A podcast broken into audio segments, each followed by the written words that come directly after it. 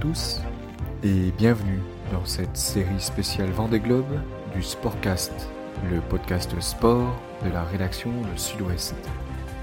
Je suis Romain Belli, journaliste à Pau, et aujourd'hui je reçois le skipper Titouan Lamazou. À quelques jours du départ de la course au large la plus populaire au monde, je vous propose un entretien en quatre épisodes avec ce marin iconoclaste dont la carrière est à jamais associée à la victoire en 1990 sur le premier Vendée Globe. J'ai voulu en savoir un peu plus sur l'enfance de Titouan, ses origines bernaises et la construction de son parcours sportif. Histoire aussi d'expliquer cette étonnante incongruité. Comment un petit gars du Piémont pyrénéen a pu devenir le plus grand marin de la planète. Titouan Lamazou nous répond depuis Tahiti, où il a établi son atelier d'artiste.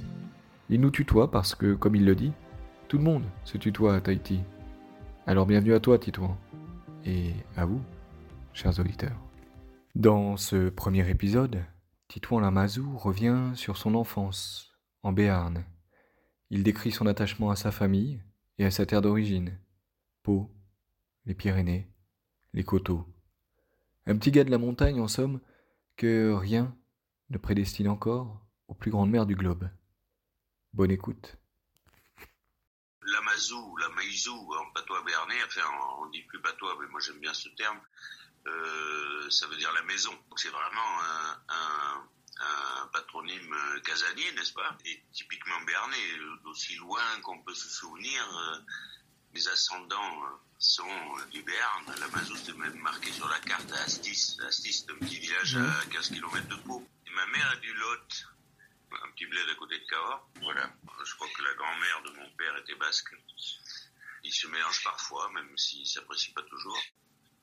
C'est des origines paysannes des deux côtés, puisque ma mère, euh, euh, son grand-père avait été ruiné par le phylloxéra et était viticulteur sur les cosses du Quercy, la ferme de, mes grands-parents, à Astis.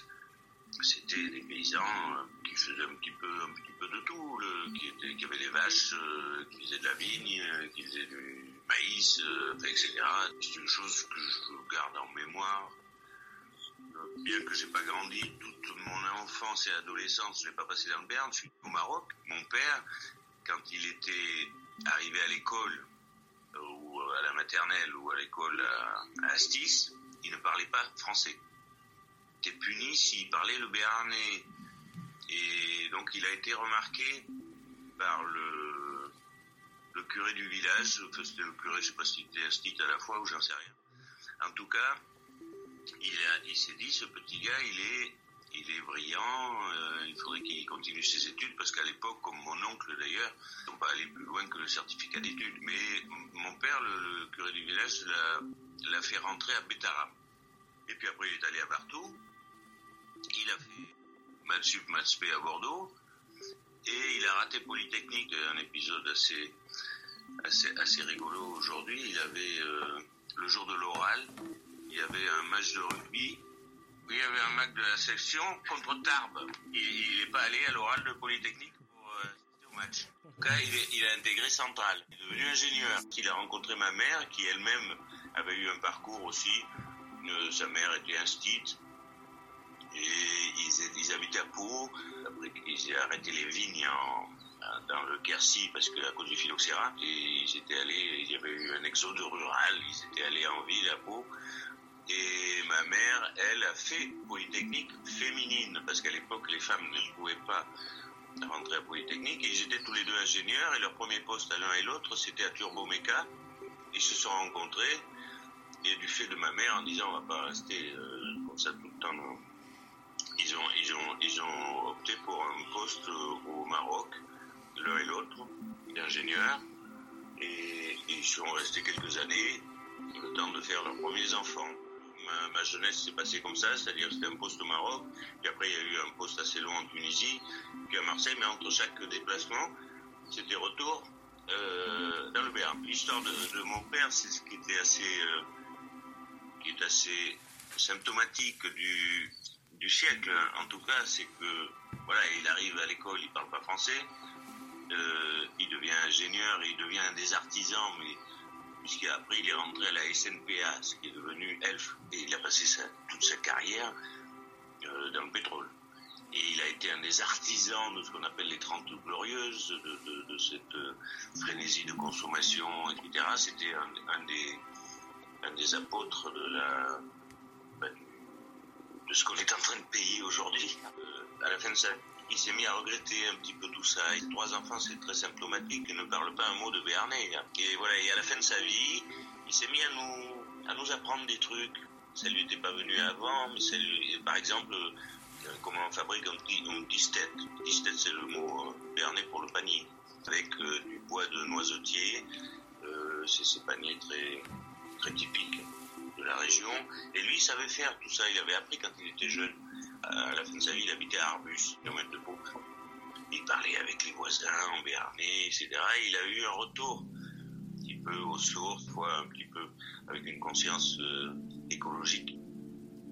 Et je me souviens, quand j'étais gosse, quand on était revenu du Maroc, la ferme des parents, de mes grands-parents, c'était quand même, on est tous originaires de ce genre de, de milieu, n'est-ce pas, mais c'est une ferme avec le sol en terre battue dans la cuisine.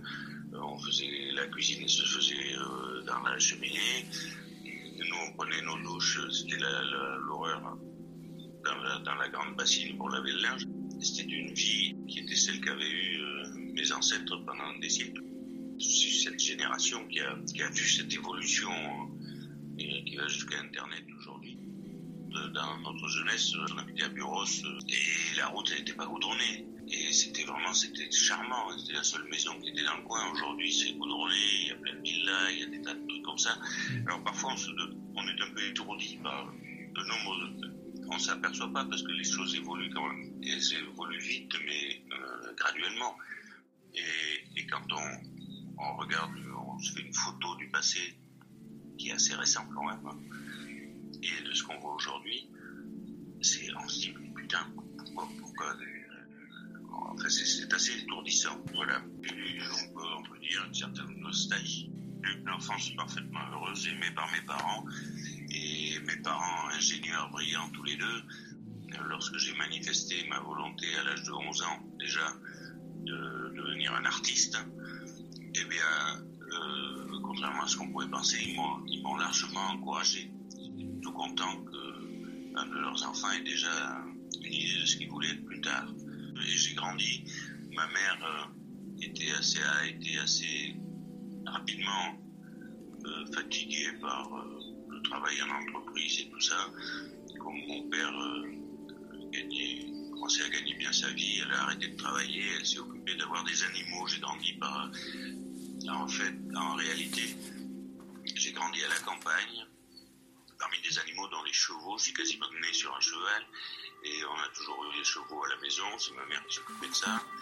Et, et nos activités dans le Béarn, c'était, euh, ben, on était inscrit au club Jurançon et on allait faire du ski le jeudi, le samedi, le dimanche. Une activité qui me, qui me, qui ne me séduit plus du tout parce que dans cette société de consommation, les stations de ski, pour moi, s'apparentent à des supermarchés et puis il y a du monde, et puis il y a des queues, et tout ça, mais à l'époque, c'était pas du tout comme ça.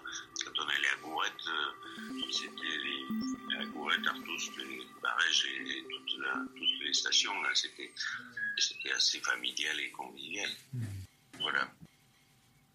Cette enfance ne me prédestinait certainement pas à l'art, parce que mes parents n'étaient pas vraiment des artistes, mais certainement pas à devenir un marin. Merci Titouan. Et merci à vous tous qui êtes de plus en plus nombreux à écouter nos podcasts. On se retrouve dimanche prochain pour poursuivre cette interview. Nous parlerons de la découverte de la mer avec Eric Tabarly, des premières courses de Titouan Lamazou et de la préparation du premier Vendée Globe. Retrouvez toutes nos émissions sur sudouest.fr, rubrique podcast, et pour ne pas manquer les prochains épisodes, Abonnez-vous à Sud-Ouest sur Spotify, Apple Podcast, Google Podcast ou votre plateforme d'écoute habituelle. À bientôt.